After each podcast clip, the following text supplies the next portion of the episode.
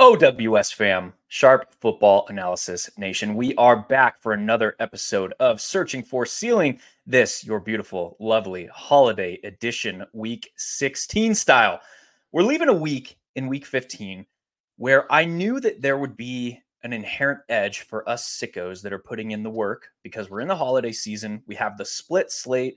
We had it last week on the Saturday slate, the Sunday slate. And that led to this like main idea of that slate being time. We, you know, we figured the field didn't have the time to put in the requisite effort for that slate. That, my friends, is only magnified this week in week 16. We have three games on Saturday, or sorry, two games on Saturday. We have the three Monday night football games on Monday for Christmas. That leaves us with a nice, tidy little tight nine game slate for the main slate in week 16. So, with that, let us amplify our time and search for ceiling here. One week season. I'm over here pushing the wrong buttons and stuff, dude. It's fine. We're just clicking buttons. What's going on, Rich? Look at your yeah. holiday cheer, man. I'm over here, Mr. Grinch. yeah, listen, the monkeys operate the machines. You know, they, they let us back here. yeah. No yeah, listen. I, hopefully, a lot of people are, are, are hanging around. You know, and I, I, imagine a lot of people have skipped out of work already today, uh, or oh maybe, yeah, maybe not around at noon Eastern uh, on a Friday before Christmas. But hopefully, if you guys are, you're ready to lock in on some, you know, this this slate, like you said, nine games, the way it's chopped up, and the the games that we have left over uh, have created a unique uh, landscape for us. I just should say. I don't know, but I could lack of a better word, but uh, yeah, it, it, there's there's some stuff out here. Yeah, so let's take a quick look at the slate before we start asking those important questions. And we have this interesting dynamics of this slate. We'll jump into a little bit more of that here shortly, but quick overview. Seahawks traveling to Tennessee take on the Titans, game total of 41 and a half. The Lions and the Vikings with a game total of 47 and a half. And I mm-hmm. just got done writing up this game this morning because uh, I failed at time management this week. This game has a much wider range of outcomes, I think, than the field is mm-hmm. going to give credit for. We'll talk about that here shortly. You got the Browns, the pass happy Browns, taking on the Houston Texans, likely to be without CJ Stroud, 40.0. The Colts and the Falcons, again, another game with an extremely wide range of potential outcomes. We have competing like ideologies of these two teams with a solid mm-hmm. game total of 44 and a half. The beautiful commanders taking on the not so beautiful Jets, 37.0 the Packers and the Panthers, the run fest of our year of our Lord 2023, uh, 37 and a half. Jaguars and Bucks. This one seems low to me. Again, these game totals are very interesting to me. We'll talk about what that means to us here. A low ish game total of 41 points. Cardinals and the Bears 43. And then your game of the week Dallas Cowboys traveling to Miami, take on the Dolphins 50.0. Now, Rich, I mentioned no less than three of those games were very interesting to me from a I don't know if I agree with this game total perspective. We had the Jacksonville Jaguars and the Bucks at 41. Mm-hmm. We had mm-hmm. the Colts and the Falcons at 44 and a half. And we had the Lions and Vikings at 47 and a half. What is your read on those three games? And we'll start there today.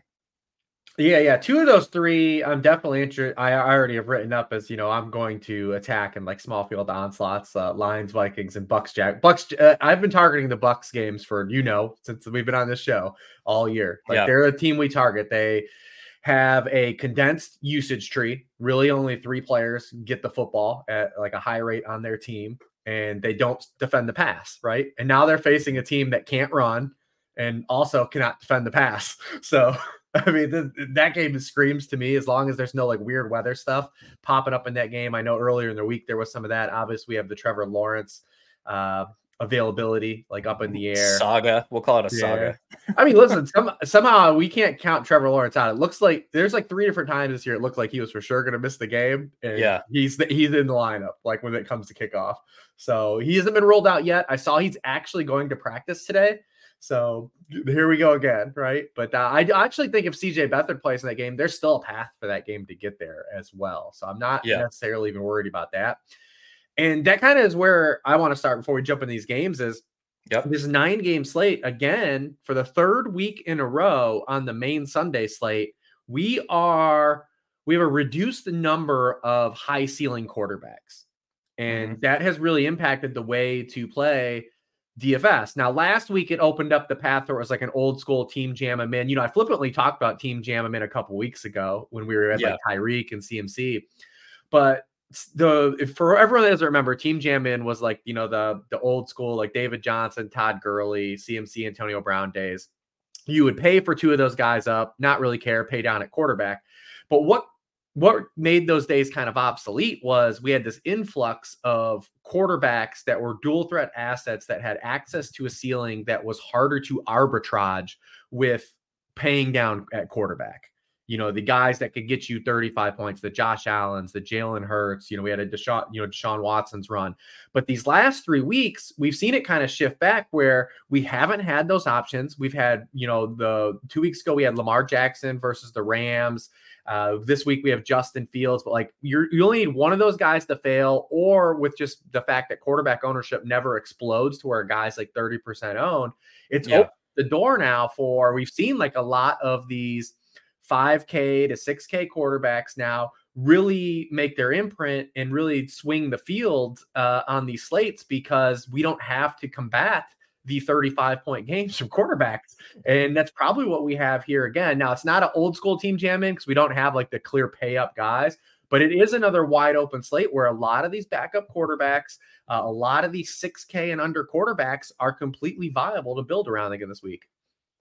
I 100% agree. And I love that theoretical discussion on like how do we take what we're seeing from the macro state of the slate and then develop a game plan around it. So love that discussion.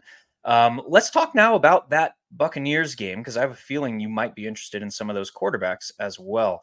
How are you seeing that game? I know you talked up um, the potential that we have two pass funnel defenses going against two offenses that like to pass the ball. Yeah, and the one cool thing about the Jaguars is they actually are pretty good at stopping the run. Uh, and the, Buccaneers have found a little bit of a run game the past month. Uh, at least Rachaad White is getting some explosives mixed in to kind of skew his yardage totals. But I mean, we've seen him now go over 80 rushing yards in each of the past four weeks. I also should caveat this: Rachaad White also is the most expensive running back Yeah. on DraftKings this week. To kind of give you some context of where the slate is Yeah. at the running back position.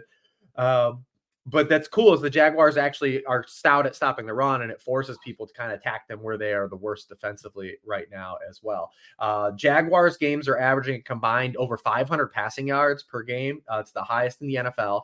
The Buccaneers are seventh. So I still do think if CJ Beathard does play in this game, there is a path for CJ Beathard to get there, uh, especially at his price. I mean, 5 1 on DraftKings and 6 1 on FanDuel. Like we just talked about it. We just ran it down. I think people will easily get through the Baker side. You know, obviously Baker's a guy that's been competent all year. He's coming off of a, a, a spike week, 380 passing yards. I mean, Hilow, imagine if we had this conversation in week one where I told you, hey, Yeah. in week 15 of the NFL season, there's going to be five quarterbacks that throw for 300 passing yards. They're going to be Baker Mayfield, Joe Flacco, uh, Nick Mullens. Obviously, we had, you know, uh, Patrick Mahomes and uh, Case Keenum is, is the other guy. You would have looked Yeah. at me and said, how the hell did what steps did we take to get to this this um, this place? But that's what happened last week in the NFL. Uh, so yeah, it's it's completely wide open though. But we are talking about the individual pieces of this game. I think it's really easy to get to these pass catchers on both sides. Obviously, the like so the Buck side's gonna be pretty clean. I think people can navigate their way because only three guys touch the ball: Rachaad White, Mike Evans, Chris Godwin. And Yeah. but this but these Jaguars guys, I think are gonna be tougher players for people to click. But man, they look eh, like to be in like really strong objective spots. I mean, you look at Calvin Ridley he's never been an easy click for I think for gamers all season, but I mean he is just getting immense volume, and now we removed another piece from this offense in Zay Jones. He already has double digit targets over the past two games, and he's facing a team that has just been flooded by outside wide receivers and wide receiver ones. I mean Tampa Bay is Yeah. 28th in the NFL in points allowed to opposing wide receiver ones. They're allowing 91 receiving yards per game to those wideouts. That's 31st in the NFL. Uh, they also are 23rd in yards per target allowed to outside wide receivers. And then for good measure, Ridley leads the team in target share and yards per route run against the blitz. And we're getting this Todd Bowles team that's third still in the NFL in blitz rate. Also, we have Evan Engram, who I think clearly becomes now the clear number two target in this offense. And Yeah. he's on a slate where we're going to have immense ownership drawn to some expensive tight ends. It is a really good tight end mm. slate. Trey McBride is going to be a really popular bring back, and what's going to be the most popular stack of the slate in DJ Moore and Justin Fields. And we're also going to have David Njoku be really popular this week as well. So Evan Engram, I think, is going to fly under the radar as well. So you have like a clear onslaught of dudes and, and affordable, and then you can fit in an expensive piece with these. I, I love this game, man. Yeah, I uh, I'm I'm really interested in Evan Engram because you talked about the fact that Todd Bowles and his blitz rates. Um, in that same vein, I was targeting Evan Engram two weeks ago against a uh, Cleveland defense that is able to generate pressure. So now add in the fact that he is likely to step into that secondary pass catcher role for this offense. Um, and it could be a situation where he is the relied upon, you know, outlet player over the middle of the field. And I think that actually gains credence should um, we see Beathard start here. Or do you have a anything to respond to that assertion? Well, I mean, well, two weeks ago when Beathard entered the game against the Bengals, he targeted Engram on, on almost half of his routes run. Yeah. yeah, that's what I'm saying. Like these these veteran backup type quarterbacks that come into a game or or get a spot start, they're typically not the ones to be YOLOing the field the ball downfield. I mean, these are not every backup quarterback can be Joe Flacco. These are hmm. typically backup quarterbacks for a reason.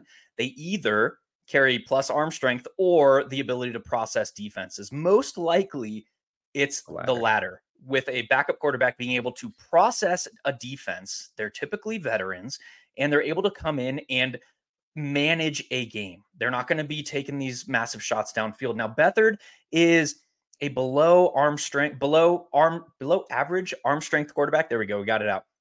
Um, that is kind of this guy who's able to diagnose, read a defense. So that leads me. I'm actually very, very excited to play Evan Engram this week. Um, and I think that the likeliest bring back here um, is Mike Evans. I haven't looked at ownership. I, but I would expect after back-to-back weeks of double-digit looks for Chris Godwin, I'd expect that he's probably going to see a little bit more interest from the field this week. Um, you seen the same? I, I don't see either of these guys really like being popular uh, at all. Okay. Uh, and I don't know if it's just because people are waiting to see what happens at Lawrence or they're just not really on this game. But Yeah. neither guy is tracking to be popular. And obviously, Mike Evans, uh, his ownership is always kind of depressed because of where he's priced. He's priced underneath the tier of elite wide receivers always every week. And that always people either usually pay up or, or go down and skip that tier usually. So he's never like Yeah. immensely popular. Uh, but yeah, I, I mean, I agree with you. I do like Evans the most, obviously, just because of the scoring equity, right? I mean, Yeah. this is this is a guy he's already got 11 touchdowns. Uh, only CeeDee Lamb has more end zone targets than Mike Evans. Um, he has 43% of the Buccaneers end zone targets. That's sixth in the NFL in- rate of end zone targets. I, I do think that Godwin is playable again. It doesn't feel point chasey to me because of the matchup, right? Uh, you know, the, the Jaguars are a real heavy zone based team. They're playing zone coverage at the fifth highest rate in the league. And that's where Godwin has been at his best this season.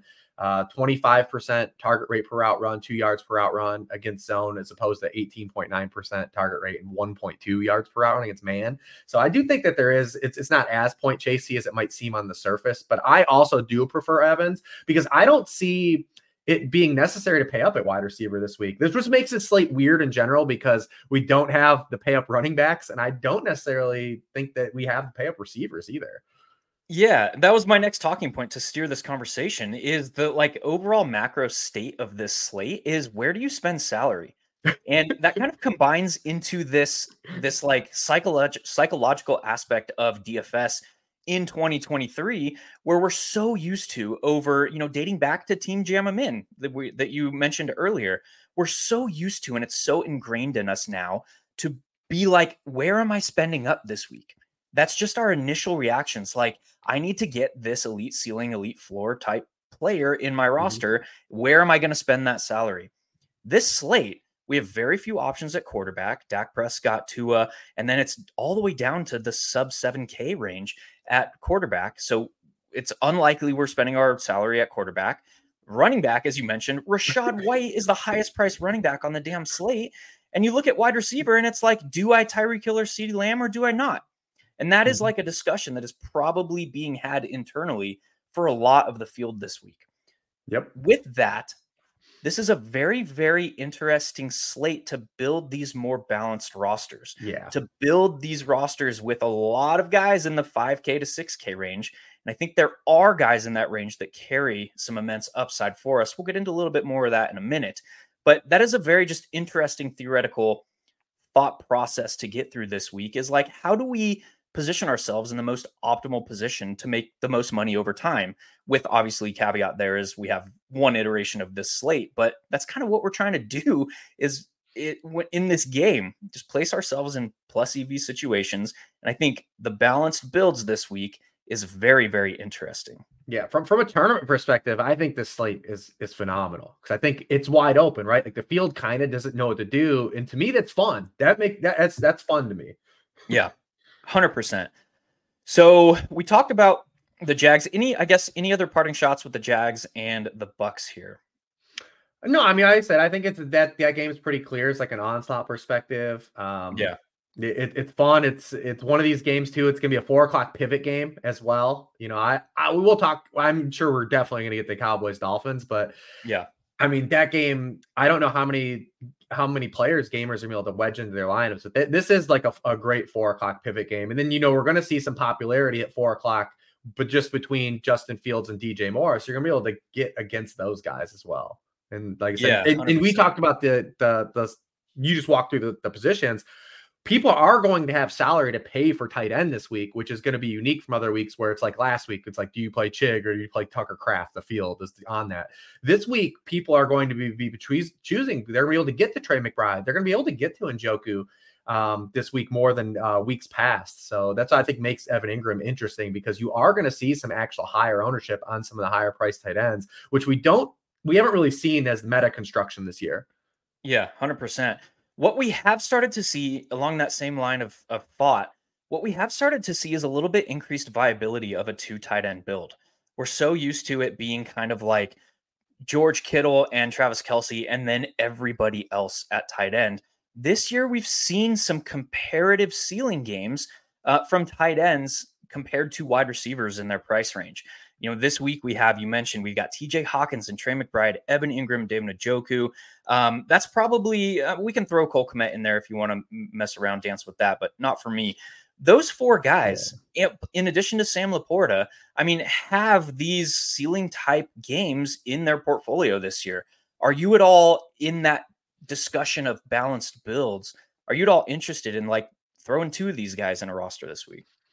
I don't mind because in comparative speaking to where the wide receivers are priced in that range, like in that price range of wide receiver, the only guy that I really kind of want exposure to is Garrett Wilson. And yes. then and then so I think that those tight ends like David and Njoku, I think is just a better play in ter- and look at Njoku's volume. Like it's it's way better than a lot of those 5K receivers uh, the, that that same price range of him. You know, say he's 5,300. If you look at 5,500 to like 5K wide receivers, his target share and his target opportunity plus paired with matchup is just better than all those options. So uh, that's, that's going to be a roadblock people are going to have to get over. But I definitely think you can play two of those guys together. Hundred percent. This is something I am very interested. Oh my god, it's not even it, like the the program, the algorithm in DK, the UI doesn't even like want you to click two tight ends because it immediately swaps uh, sw- like swaps off of the position when you click one. This is very very interesting to me. but are you, you're looking because look at like five just from five one to like five k. It's Drake London, Noah Brown, Njoku, Romeo Doubs, Evan Engram, Jayden Reed, who may or may not play. Josh Downs than Tyler Lockett. Those two tight ends that I named are better plays than all those wide receivers. 100%. With you 100%. And that's going to lead us into one of my favorite games this week. Um, and it is one of those games that I was questioning the game total. And obviously, we have CJ Stroud who's not going to be there. Um, we have Nico Collins coming off a calf injury. But this game, this Browns versus Houston game, talk about a very unique combination of upside from each offense, the potential for slippies from each defense. Uh, Houston's giving up explosives. The Browns, the Browns, number one defense in the league at home, dead last in the league on the road. 30.7 points per game allowed on the road this season. We've talked a lot about home road splits. We've talked a lot about how noisy they are, how much uh, variance is associated with those. But that is stark. that is bigly, bigly important, I think, on this slate. The fact that the Browns are allowing 37, 30.7 points per game on the road this year. So that also combines with this idea that, like, Bobby Slowik, regardless of who is under center, is still going to design an offense that looks to get his primary skill position players in space. There's some more stuff with that we'll talk about here shortly. We've seen all the splits from uh, Scott Barrett regarding the running back usage and the running back performance between uh, Dameon Pierce um, and um, Devin Singletary. And yeah, so there's a lot to talk about there. But looking at also the Browns, 44 pass attempts or more. So 44, 44, and 45 in Joe Flacco's three starts this year. Amari Cooper saw five targets in the first game and then left with injury. In the next two games, Amari Cooper and David Njoku combined for exactly 22 targets per game. And that left them over that two game sample with a 49.6% team target market share, 44 targets on 89 pass attempts from Joe Flacco. You talk about like upside from a team stat. So let's let's phrase it like this. Let, let's put this in here. I want to I want to I want to go through a little exercise here. If I told you that it was highly likely that a wide receiver priced at 11,700 in salary was going to see 22 targets, would you click that guy's name? Yeah, absolutely. Hell yeah, I would. That is basically what we're getting from the combination of Amari Cooper and David Njoku in this spot. Now you add the very, very low price, 5,500 best friend price of Joe Flacco into this, and we're like off to the races from a high floor, high ceiling combination. Now we look at the other side. I mentioned the running back splits between Devin Singletary um, and Dameon Pierce. Devin Singletary more than doubles Dameon Pierce's efficiency. So his yards per carry, his explosives, his um, yards generated before contact, his yards generated after contact, basically across the board, more than doubles Dameon Pierce's efficiency metrics against zone gap concepts. That's very important because now Bobby Slowik, with two healthy offensive tackles, is running a ton of zone gap run blocking scheme. That's very interesting to me in the spot. Devin Singletary is only 5,500. And you can go to Devin Singletary. You can go to Nico Collins, who, Nico Collins, my friends, has a top five target rate against man coverage. Who are they playing? a Cleveland defense that leads the league in man coverage this season. So you can go all kinds of places if you want to bring this back. This is one of my favorite game environments on this slate. And I think it's going to go again, have not caveat, I have not looked at yeah. ownership. I think it's going to go largely overlooked with that low game total of 41 points. What say you here, dude? yeah, there's a listen, you're speaking my language because I already wrote up this this double with the Singletary bring back as one yes. of the core stacks. Uh what you look at, well, well, it's not just the, the, the raw pass attempts at Flacco; it's the pass rate over expectation. I mean, they're 4 mm-hmm. percent, six percent, and six percent throw it. That means the confidence. They're calling more pass plays than they should be calling given in game situation. Also, when you pair that with this matchup, the one thing again that the the Texans are like the Jaguars; they're consistently good against the run right? Mm-hmm. Hey, D Hember was stopped in its tracks last week. Oh, uh, dude, shut down. like historically, down. the the lowest yard output for a running back seeing 20 touches in NFL history. that was crazy. Yep. So the Browns also they've had this cattywampus run game for basically since you know they lost Nick Chubb. Uh, is probably going to be pushed to throw the football. You look at Amari Cooper. It's not just that he's been targeted on a hair under 26% of his routes with Joe Flacco. It's that he has a 14.8% inaccurate target rate with Flacco. With PJ Walker's inaccurate target rate was 21.4%. With Dorian Thompson Robinson, it was 26.3%. Yeah. So not only is he getting volume, he's getting access to more quality targets. Uh, Texans 29th in the NFL yards per target allowed to outside wide receivers. Njoku basically is a wide receiver. Over the past nine weeks, we don't have to do the Flacco splits. Over the past nine weeks, David Njoku has been targeted on 27.4% of his routes. He has a 25.2% team target share over that span.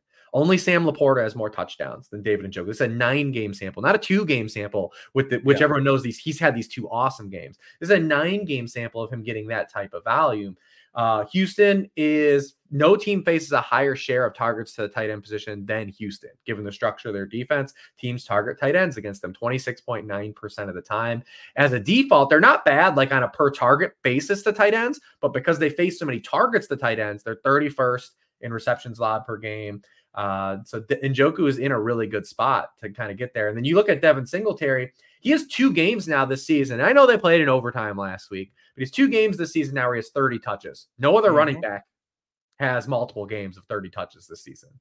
So even if it's like the Browns are a very volatile run defense, they're number one in the NFL in yards allowed per carry before contact. They allow the fewest yards before contact, but they also allow the most yards after contact per carry. Yeah. They're very volatile run defense. They will give up explosives and splash plays. So that's what makes it fun. Also, Devin Singletary, where he is priced at, and we're going to get to, I'm sure, Lions Vikings. Ty Chandler is tracking to be the most popular running back kind of in that price zone. So we we've got two guys that are bookending Ty Chandler that I really like this week. One is just from a volume perspective, to Devin Singletary, and you've got Chuba Hubbard, you said in your run fest uh, in Carolina. But yep. uh, Ty Chandler is going to be immensely popular on the slate where he's priced because he had a 90 cent 96% backfield share. And so this is uh, you know, a, a pivot slash leverage play with uh Devin Singletary in these tournaments, and you've got like an inherent stack that costs you nothing. Exactly. And look at this roster. I mean, this is like a game environment bet playing both Nico Collins and Devin Singletary with the Cleveland overstack. And we're still not like fully pressed for salary. Because you don't have a defense either. Like you add a defense exactly. and you're, you're you got two five Ks, you get in you you know you're you're cooking. Yeah, don't dupe me, bro. Uh, uh, but this this is what I'm saying is like these balanced builds are extremely intriguing, and I think there's some interesting spots where we can take that approach. Uh, I mean, you throw Mike Evans into that roster uh, with Evan Engram uh, that old double tight end build, and we're we're cooking, man. There's some upside to be had in some very very unique and different ways to approach the slate than I think the field will. So love that, love that shout. Uh, let's go over to Detroit and Minnesota since we uh, we talked about um, Ty Chandler here. Um, I'll just throw it over to you, man. Tell me what you're seeing from the spot.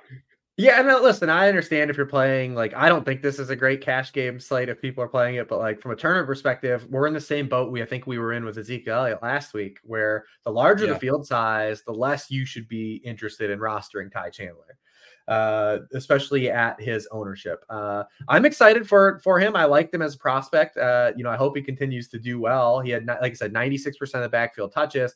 But if you look at Minnesota from a top down perspective, they've run the ball well against two teams this season. The Cincinnati Bengals with DJ Reader out and the Denver yeah. Broncos. Two teams that we have targeted no matter who the hell they're playing to get rushing production. They have not efficiently run the ball against anyone they shouldn't be running the ball well against this season. So they are facing a team that has just shut down backfields this entire season. I mean, the Lions yeah. third in the NFL yards per carry allowed to running backs. They're seventh in rushing points allowed per game to running backs. Guess what? They're also seventh in receiving points allowed per game to running backs. They actually have good linebackers.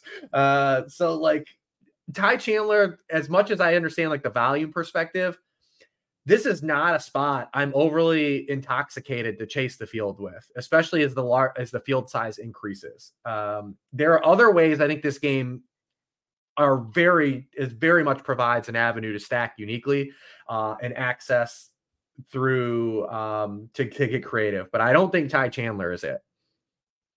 Yeah, I am uh, 100% in agreement. And the reason I highlighted this game as one of those games that the game total is kind of surprising to me is these are two very good defenses.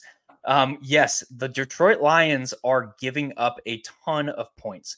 I mean, they are basically in the same vein as the Indianapolis Colts. They are a breeding ground for like offensive production this season. Um, that said, all the things you mentioned about the Lions against the run, equally and inversely uh, is how they are basically perform against the pass. They are not good Mhm. against the pass. They are giving up explosives. They are giving up perimeter work. But we have Nick Mullens on the other side. Like, yes, I get it. We've got Justin Jefferson. We have Jordan Addison. We have TJ Hockenson. I get it. That's a lot of talent. But we have Nick Mullens on the other side. And we have a Minnesota defense primarily. This is what is most interesting to me from this spot is Brian Flores, man. This guy has completely turned around a franchise's defense faster than I can remember anybody doing anywhere.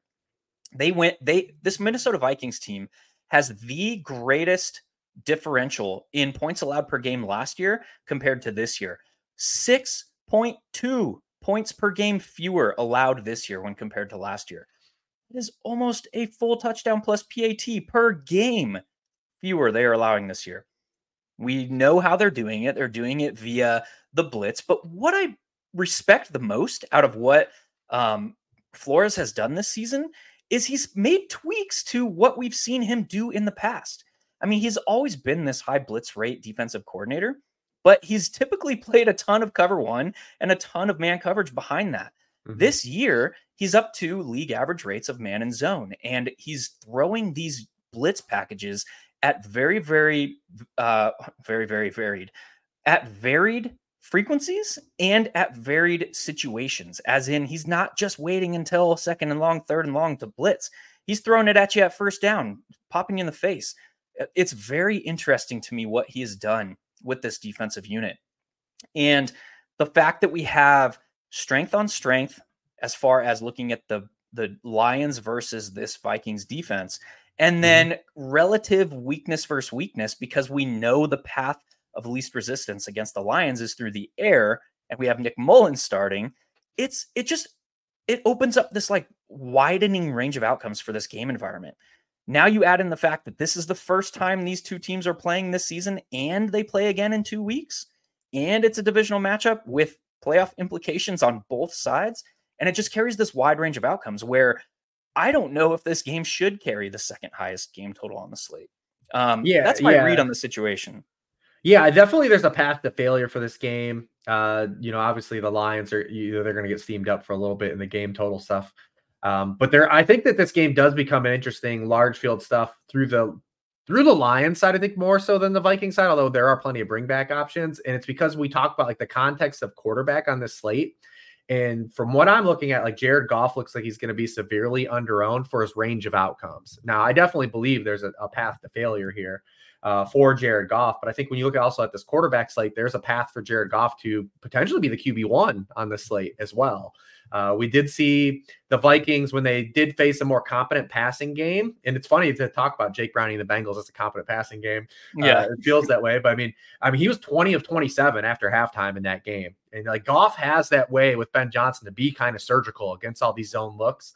Uh, to to to have the similar type of success, I believe. And you know, we've seen him. Uh, Denver, the Denver defense was on equally as much of a heater coming into Yeah. last week, and Goff threw five touchdowns. Uh, you know, we, we can't ignore the Goff like indoor stuff, right? Like it- it's not a true road game for Goff. Like I mean, the dude has he's averaging eight point one yards per attempt. You know, indoors this season. We've seen him go to LA and cook. He's got 21 touchdowns. Uh, you know, indoors. So like there still a path for him to have a ceiling, which is I why I like him in larger field where it looks like he's to be not that popular. Um, also like so like cover two has given the Lions a ton of problems this year, but the Vikings also do mix in like a lot of single high cover three stuff. And against cover three stuff, like Goff's been a different animal. And it's because, you know, attacking cover three, uh, you know, you've got he's got two guys that just eat in the middle of the field, you Yeah. know, and Sam Laporta and Amon-Ra St. Brown. Only And- CJ Stroud and Brock Purdy have a higher rating against cover three than Jared Goff this year. So I do think there is a path and it makes it interesting to play through the Goff side. That's also very interesting because cover three typically allows an opposing pass offense to just basically target their first read. Uh, Yeah. It's like who can win in the first five yards of line of scrimmage? I'll get you the ball. Um, Amon so Ra. yeah, very exactly very. And the other side of that is like, who do you pair with with Jared Goff? Do you is it a must double? Do you pick and choose between Amon Ra and Sam Laporta? Do you throw in a Jameson? How are you attacking that spot? Yeah, it's interesting. You know, Jameson for the first time this year ran more routes than Josh Reynolds in a game last week. Career high seven targets. Obviously didn't get there, but I think when you look at a salary, people will get to him as well as you. We didn't talk about Parker Washington, but like Parker Washington is like down pe- Yeah. down there. People are those are the two guys people are going to look for to kind of free up salary. You don't necessarily have to jam those guys in because we just talked about like where are we paying up this Yeah. week. But that's why I think it offers the path to do like a Goff Amon-Ra's stacks. I mean, if they if we do get like that cover three looks or just enough cover three, right? Like Amon-Ra's gonna he's absolutely destroying you know cover three coverage. Uh, no Yeah. wide receiver has more receiving yards against cover three this season than Amon-Ra St. Brown. Uh, also, he's sixth in the NFL in yards against the blitz. You know, obviously the Flores blitz stuff's different. You know, getting into the weeds of those splits for the reasons you said, like he's not playing a lot of man coverage behind these blitzes. It's not like Wink Martindale, right? Like we're Yeah. or Todd Bowles. We're blitzing a lot. We're gonna go cover zero or cover one. Like when he's blitzing, he's sending like a cornerback, a linebacker. He's dropping a lineman in coverage. Yeah. like you know, we're, we're getting a lot saying. of fun. super stuff. unique. Yeah, super unique. Getting a lot of fun stuff from Flores uh, this week. But I do think, like I said, the Lions side, I definitely do kind of want some unique exposure to. Uh, also, I think Jahmyr Gibbs is able to be paired in this. Like he's in Yeah. because we talk about like where are we spending up at running back this week. We know Gibbs has a high ceiling, and although Minnesota's really good against the run, they unlike the Lions are bad against running backs in the receiving game, and I think that's what opens up you know Jahmyr Gibbs to potentially be a stacking partner with Goff as well. The other side of that question is the Lions have actually been one of the more game environment sensitive teams this season. As in, Yeah, we know that they, yeah, we know that they want to or they would prefer to run the football. I mean, they averaged 29.3 team running back carries. The problem with picky choosy here is it's a fairly even backfield split in neutral game environments. We see in positive game environments, Dave Montgomery has that 20 plus uh, touch upside. We see in negative game environments, Jahmyr Gibbs is typically the guy approaching 20 running back opportunities because of his robust pass roll. But in neutral game environments, these two are relatively evenly split in workload. It's Mhm. kind of a, the same discussion to be had with the pass catchers. I mean, we know that so much of this pass offense runs through Sam Laporta and through Amon-Ra St. Brown. But in the same vein, Amon-Ra St. Brown has three games all season. He added one last week where he has put up 100 yards and a touchdown. And that's what he needs at his now 8,200 salary tag. Um, he needs to put up 100 yards and to score for him to be GPP viable. That has led to only four games this season for Amon-Ra St. Brown, where he's put up a GPP viable score at his week 16 price. Um, he did one one of those games. He put up a GPP viable score without uh, hitting 100 yards and a score because he saw like 16 targets. It was like his 16 target game. All that to say, do knowing that this team, this Lions team, kind of is is game environment sensitive. If you are playing a Lions stack, you 100% must have a member of the Minnesota Vikings on that roster because they're going to need to be pushed to kind of break beyond a just like four or five way even split of work, really. Um, and now that their players, Sam Laporta started the season sub 4K, now that he's priced up, now that Amon Ra is priced up, now that Jahmyr Gibbs and David Montgomery are priced up because David Montgomery had that three touchdown game. Jahmyr Gibbs now he has three GPP viable scores at his current salary. So these guys are all priced up. So in order for this team to be pushed, you kind of need to play a Viking with them. That leads me into like the next thought in that is it's hard to do because this matchup against the Lions is very hard to get a read on who of Justin Jefferson, Jordan Addison, TJ Hockenson would be the likeliest to succeed. I mean, the Lions are running near league average rates of man and zone. We know that they are struggling via explosives, via perimeter work. But is that Jordan Addison? It's probably Justin Jefferson. But again, you're Yeah. paying a pretty steep price here. So my point is, it's very hard. So that's like, that's a catch 22 or a double edged sword for us because that means the field is less likely to do that. But it also means that the hit rate is going to be lower uh, with less degree of certainty. So Yeah, that's, that's why I brought up this. Lar- that's why I brought this up as like a larger field yeah, stack. I mean, because it is expensive. Like Jefferson plus Amon Ra plus Goff is an expensive stack and relative to the constructs of the slate. But I also believe that it is one of those combos that actually possesses enough ceiling in context of the slate yeah. to be a really lid lifter for four tournaments. Yeah, and that's my point is like we just got done talking about how this game probably has a wider range of outcomes Mhm. than the field is likely to uh, notice. Um, meaning the optimal way to play it is likely a stay away or a game environment bet, which is Yes. a a Lions overstack plus a bring back, something like that. Um, so yeah, I agree. High upside, um, probably lower than perception hit rate, which is fine for GPPs because nobody's going to be on it.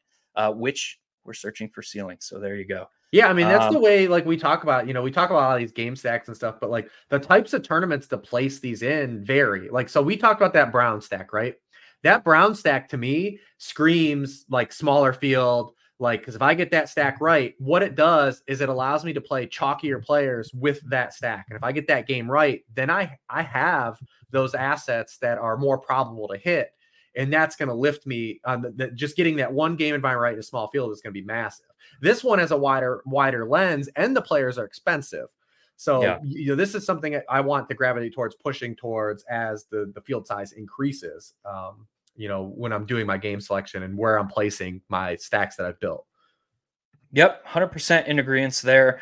Uh, I suppose we should talk about this. Oops, oops, oops. Uh, I suppose clicking monkeys, clicking buttons. again, 40 minutes and we did it. How that's good on us to not get to Cowboys. Dolphins. Yeah, I suppose we should probably talk about this a little bit, huh? Um, this is another interesting spot where the field is likely to, now that Tyreek Mhm. Hill, now that De'Von Achane um, have been ruled in or are expected to play, that popped when we started the show.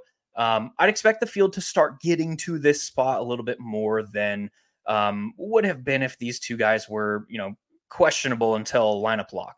Um, with that, kind of adds to this sense of I know where I'm going to spend my salary now. We have the two highest priced players in this game uh, in CeeDee Lamb and Tyreek Hill. Uh, and now it adds to this kind of unbalanced approach from the field or the expectation for that. Um, knowing all that, how are you approaching this with the assumption that CeeDee Lamb is still going to garner ownership, Tyreek Hill is still going to garner ownership?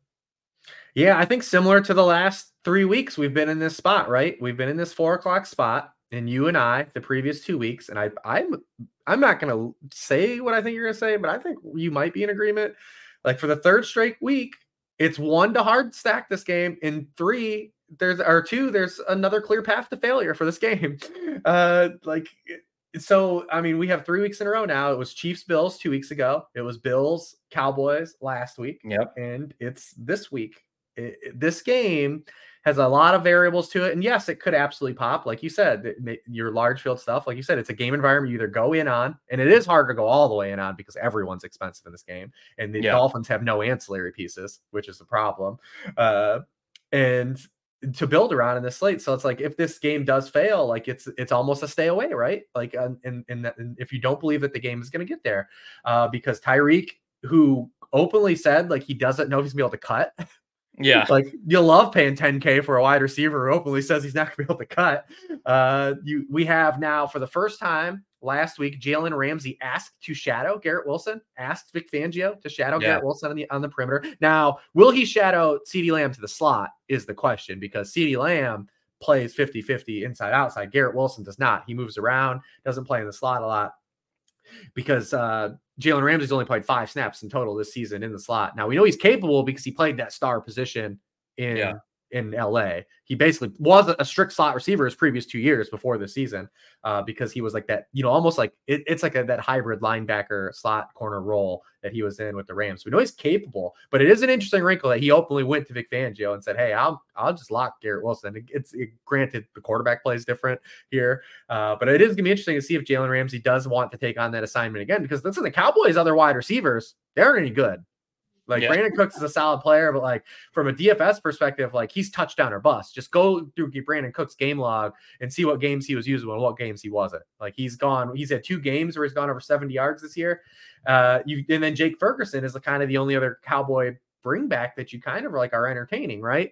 Uh, that's what makes this game so damn hard to stack. And the Dolphin side, the same way. It's you've got Tyreek, who maybe not be 100%. You've got Jaylen Waddle, who I think is more interesting in this. His splits with and without Tyreek got to him in the 11th hour last week tremendously Yeah. to carry me last week. And then you've got these two running backs. Now, what I think the field wants to do, because the field loves shit that just happened, right?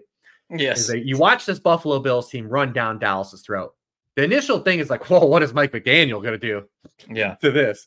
But the, the, there's a couple pulling parts here that I think are different and they're up in the air. One is the state of the Miami offensive line versus the Buffalo offensive line. This Buffalo offensive line has now been really good for like the last several weeks. This Miami offensive line is not, and it's treading water.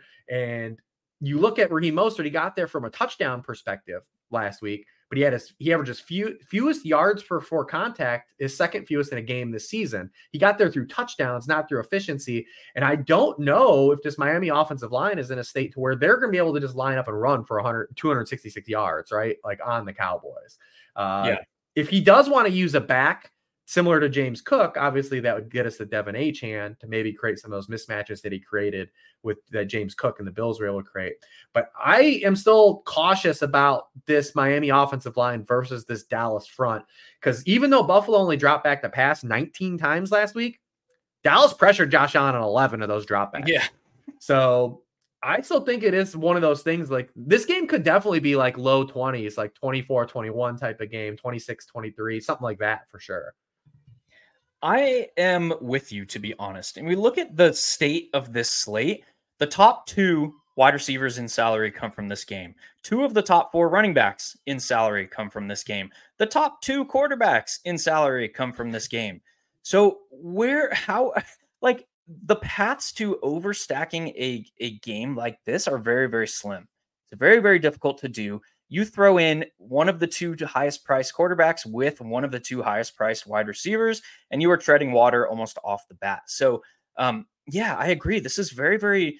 I am more inclined. We'll put it this way: I am more inclined to bet on a more suppressed game environment because of the state of the Miami defense, because of the state of the Dallas defense, because of the fact that Dallas, we talk about again, take this with a grain of salt, but has stark home road splits as far as scoring goes on offense. We saw it last week.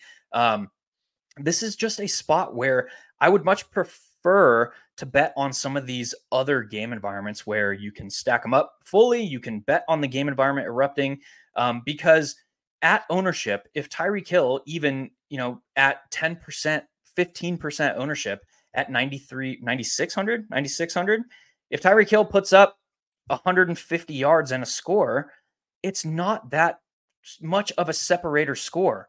Yes, like raw points on a slate like this, where raw points might be hard to come by, um, always are important. Um, but when you're talking about like now relying on Jameson Williams or uh, Josh Reynolds or some of these other like low price guys that we mentioned before, um, in conjunction with a guy like Tyreek Hill, I would much rather like go balance this week. I don't know. I'm just that's how I'm seeing things. Uh, yeah, we'll just leave it at that. Yeah, it's tough. I think if you like it, if you really like an isolated piece of that game, you could play it. But as far like you can't overstack it, it's imp- it's almost it's really next to impossible to overstack it Yeah. anyways, if you even wanted to. Uh, but that's really the way to attack it. And if you just like we've been the last two weeks saying, if you believe it is going to be like you said a suppressed environment, then you just kind of let it lie. Yeah. I'm uh I am team stay away of this late Mhm. game, which is scary being the highest game total of the week coming as the last game on the slate.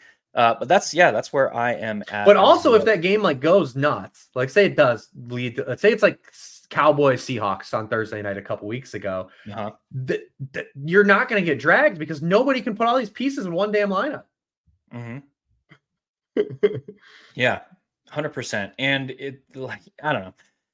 From the context of like what this slate is, what it presents to us, the way that salary is working out, the winning score in GPPs, and we're talking like big, large field, like Milly Maker type stuff, um, is probably going to be around 235 points. And we've seen this like suppressed production around the league. We've seen like we had one week earlier this season where like a 210 score won the Milly Maker. It was insane, but we're going to need less points. So that is like, again, creates this like catch 22 situation for a guy like Tyreek Hill, where raw points like begin to matter a little bit more when you need fewer of them to win a tournament.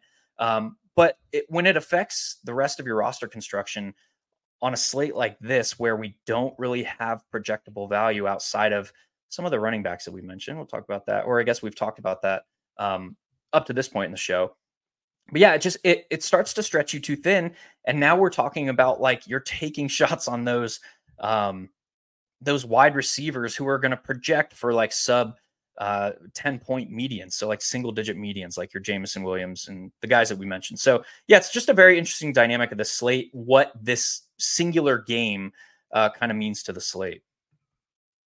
Yeah absolutely. You know people want to play it. It's gonna be everyone's be watching it I'll be watching it I'll be locked in there no, was it- it- it's fun the way the NFL. It's you know I don't love the way they split this up. Like I said, the NFL waged war on Christmas this year, but yeah uh, the way the nine games fell in isolation on Sunday on the main slate, it created this really, like I said, this this, this wide vortex of what could happen, man. Uh, on the slate, and I love it. I love it. This this feels like such a, a wide open tournament slate. Yes, and I we we love those uh, in the game theory world. Let's talk about this third afternoon game. You mentioned the fact that Justin Fields, DJ Moore are going to garner some significant Oh, ownership. yeah. I'll give you one quick talking discussion point to get us started here. DJ Moore, top five wide receiver against man coverage this season, near NFL average against zone. We know the Arizona Cardinals are one of the zone heaviest teams in the league. What do we do with that setup? Yeah, I mean it's a Justin Fields MO, right? Like you know, counterintuitive to probably people believe. Like Justin Fields is awesome against the blitz. When Justin Fields mm-hmm. plays football, he's great. Like Yes. just plays football. Backyard you ball. see everything. You see all the talent. He, he he drips everything that got him drafted. But when he has to process, hold the football, this is where Justin Fields has kind of fallen apart, and the question marks come with everything that cut that we've heard for three years about Justin Fields. So there is that. This is what makes this slate interesting to me is that Justin Fields is by far tracking to be the most popular quarterback of slate because he's the one guy that has kind of the archetype that we talked about that that drag Yeah. you know the, so like people are going to get to him he's that one guy that has that archetype he can run for potentially 100 yards and a touchdown throw over 200 yards against this you know eh, we always call it the passive cardinals defense. They don't get pressure on quarterbacks. Mhm. they don't blitz. They don't do any of those things.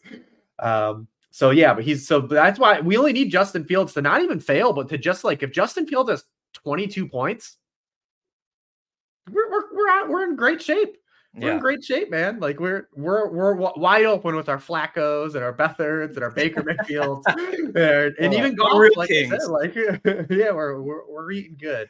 the Um, real kings. yeah, um, you, you- the- that's where that's kind of where I'm at with this. I'm more curious. Do you think? Because I have I don't know what to do.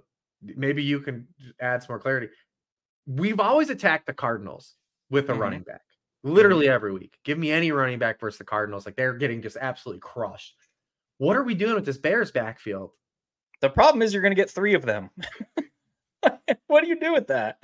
What do you do with that? I mean, let's look at their snap rates. Let me let me pull it up on the screen here. Let's look at this backfield snap rates over the previous through two games where uh, well we have back to week 10 where we have three of the games where uh, they were all healthy let's pull this up here what do you do with this man look at week 15 14 and 11 33% snap rate 24% 43% week 14 with all three healthy 28 55 17 week 15 49 26 23 you can't you can't do anything with that like it's a mess, man. Just an absolute mess. But Yeah. let's say the Cardinals don't show up. This is remember, this is the first time in Justin Fields' career he's been a favorite by more than a field goal. that is like- wild They are home favorites. Like, what if they just run the ball with all three of these guys the entire game? Yes. And what if I'll put it this way how I'm viewing this game. And it, that's why I was kind of shocked to to hear you say that DJ Moore, Justin Fields were some of the highest owned ex- expectation guys on the slate. If I were to eh, say say the Chicago Bears were aliens invading the earth and I had to pick one defensive coordinator to design a defense to stop them on the football field, it would probably be this Arizona Cardinals coaching staff. because like you mentioned, what you want to do to defeat Justin Fields the alien is you want to make him think. You want to make him have to process. You look at the Cardinals, they don't blitz, they clog the middle of the field, and they give you these unique looks off of this shallow too high shell that is built to make quarterbacks process. So yeah, like that's kind of how I'm seeing this. I don't see the upside. Yeah, it's the Arizona Cardinals. Man, I can't get there myself. Yeah, like I said, I mean the archetype like alone like is going to draw the ownership on this particular slate. And, and and Justin Fields does have good splits when he's not pressured, but I think from a, just a true upside stance, like the odds that Justin Fields puts 30 on us is are pretty low. I think they're actually reduced in this spot. Yeah, I would concur with that. All right, we got four and a half minutes left, man. We're gonna get out the door. I want to hear some of your out the door Hail Mary shots for this week. Uh, what do we got for kind of Hail Marys? I mean, like I said, I, I think like Chuba Hubbard is fine where he's priced on this slate. Just, you know, not to pick on your Packers, but they haven't, they're not stopping well, the run. I might have 100% Chuba. I might. Yeah, especially because of the Ty Chandler stuff too. It's just yeah. inherent uh, to get away from him.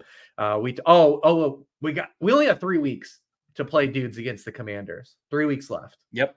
And I know no one are, is going to want to. I do think people will get to Breece Hall because of the context yep. of the slate. But Garrett, do not let Garrett Wilson go overlooked. And I don't care who's throwing in the football. It's going to be Trevor Siemian, by the way. They announced that Zach Wilson's out today.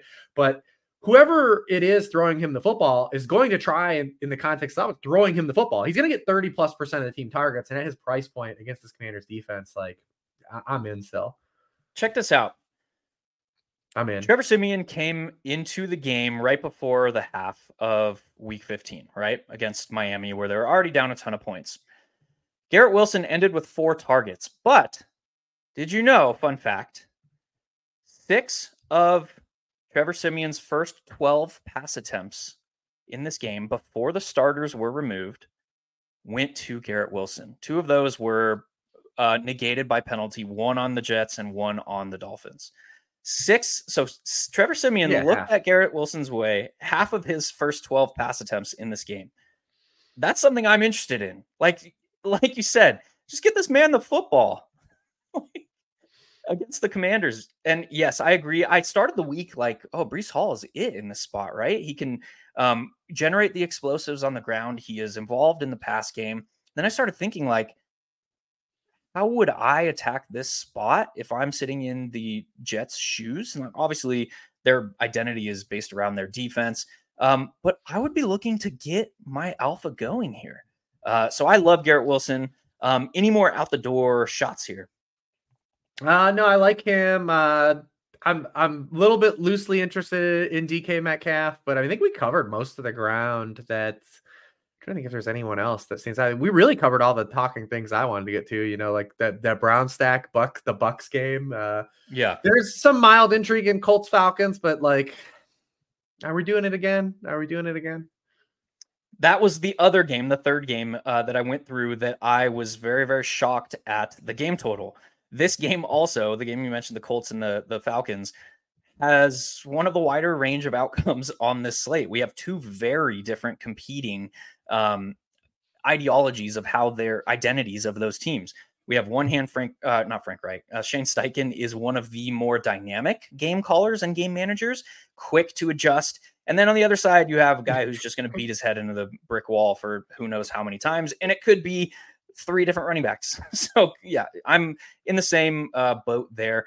What do you think we should do with this Arizona Cardinals offense, real quick, out the door? Now that Marquise Brown has been ruled out, is this a spot where we're back to the Dortch well, or is this like you're just playing Trey McBride? Well, since Kyler's come back, he's targeted wide receivers 47% of the time. The only guy at a lower rate over that span is Desmond Ridder. It's really just hard to trust like the upside. I don't mind like like Dortch is like a throw at the wall for target purposes, but like I I just don't know if in the slate we need it, right? Like we talk yeah. about Jameson Williams and Parker Washington. Like it's hard for me to say like I have to have him in my lineup. Uh Trey McBride, I think you can continue to play. I mean, he's just absolutely getting he's got he's at 29% of the team targets since week eight. Yeah. Like that's a tight end with almost a 30% target share. Like that's Travis Kelce type stuff. Travis like, Kelce last year type mm-hmm. stuff.